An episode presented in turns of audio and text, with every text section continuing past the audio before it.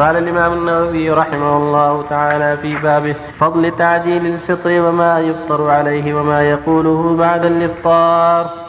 وعن أبي إبراهيم عبد الله بن أبي أوفى رضي الله عنهما قال سرنا مع رسول الله صلى الله عليه وسلم وهو صائم. فلما غربت الشمس قال لبعض القوم يا فلان انزل. فازدح لنا. فقال يا رسول الله لو أمسيت. قال انزل فازدح لنا.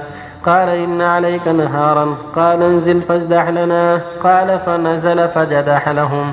فشرب رسول الله صلى الله عليه وسلم ثم قال إذا رأيتم الليل قد أقبل من ها هنا فقد أفطر الصائم وأشار بيده قبل المشرق متفق عليه.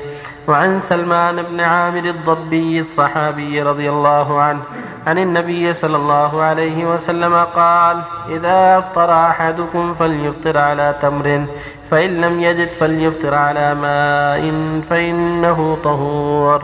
رواه أبو داود والترمذي وقال حديث حسن صحيح. وعن أنس رضي الله عنه قال كان رسول الله صلى الله عليه وسلم يفطر قبل أن يصلي على رطبات فإن لم تكن رطبات فتميرات فإن لم تكن تميرات حسى حسوات مما رواه أبو داود والترمذي وقال حديث حسن. وبالله التوفيق. صلى الله وسلم. وعلى اله واصحابه اما بعد هذه الأحاديث تعلق بالافطار إفطار الصائم والسنة للصائم تعجيل الإفطار كما تقدم. من حين تغرب الشمس. قوله صلى الله عليه وسلم لا يزال الناس بخير ما عجلوا الفطر. فالإفطار يسن تعجيله كما كان يعجل كان إذا غابت الشمس أفطر قبل أن يصلي المغرب عليه الصلاة والسلام.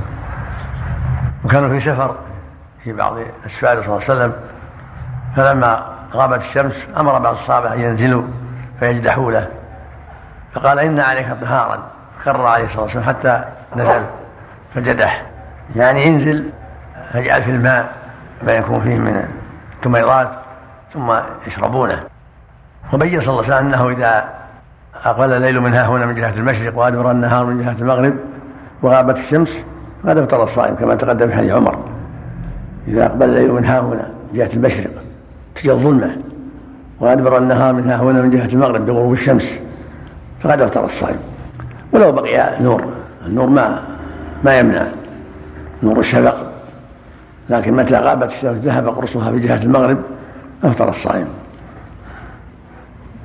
وفي حديث سلمان بن عامر الضبي يقول صلى الله عليه وسلم إذا أفطر أحدكم فليفطر على تمر.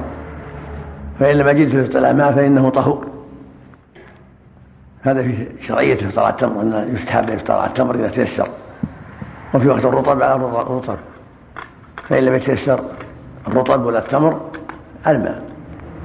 كان أنس رضي الله عنه يقول صلى وسلم كان النبي صلى الله عليه وسلم يفطر على الرطبات فإن لم يتيسر رطبات فعلى تمرات فإن لم يتيسر حسوات من ماء. هذا هو الأفضل. الرطب ثم التمر ثم الماء فإن أفطر على شيء آخر على حلوى أو على خبز أو على غير ذلك فلا بأس. الأمر واسع. المهم أنه بغروب الشمس أفطر الصائم. ذهب حكم الصوم. فالسنة أن يأكل أو يشرب شيئا مما تيسر له. والأفضل يكون ذلك على رطب إن تيسر. فإن لم يتيسر فعلى تمر. فإن لم يتيسر فعلى الماء. ثم يأكل ما شاء بعد ذلك. وإن أفطر على غير ذلك أفطر على خبز أو على حلوى أو على فاكهة أو لبن كله لا بأس لا حرج في ذلك الحمد لله. وفق الله الجميع صلى الله عليك يا شيخ. بالنسبة ليفطر على التقويم مثلا المغرب مثلا يدن على ست. يفطر على التقويم مثلا المغرب الساعة 6 ما في بأس اللجنة مجتهدة وجيدة. عملها طيب. يعد على التقويم على التقويم. لا حرج. يعني لا حرج يعني. لا حرج. صلى الله إليك. قوله فليفطر على ماء فإنه طهور. ماذا يقصد بطهور؟ يعني الماء طهور هذا معناه يعني يطهر المعدة ويطهر الطيب أقول ما طهور. وصل طيب. طهور مطهر. صلى الله عليك. إذا لم يوجد عند الصائم شيء يأكله وغربت الشمس فما حكمه؟ الحمد تم. تم إفطار حكما بغرب الشمس.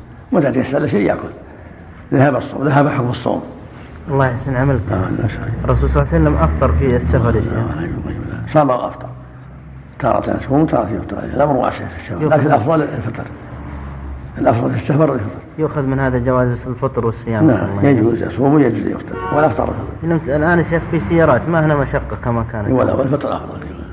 صلى الله عليه. وسلم ليس من البر الصوم في السفر.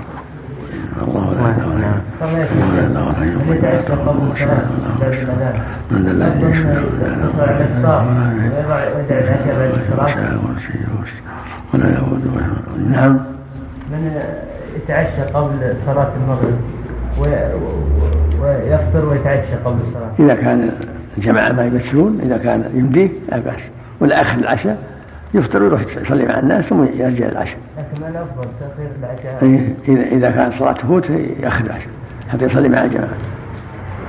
أما إذا كانوا يسيفون جماعته يمديه يتعشى يتعشى. الحمد لله. يقول أحسن الله عليك في صلاة الجامعة عند الدعاء عند النوازل والقنوت أقول المأمونين يرفعون أيديهم كذلك؟ إيه، تبع الإمام. إذا رفع الإمام رفعه مثل الاستسقاء إذا رفع رفعه من اقتداء به ولا يعني اقتداء منه. إذا رفع رفعه السنة إذا رفع أن يرفعه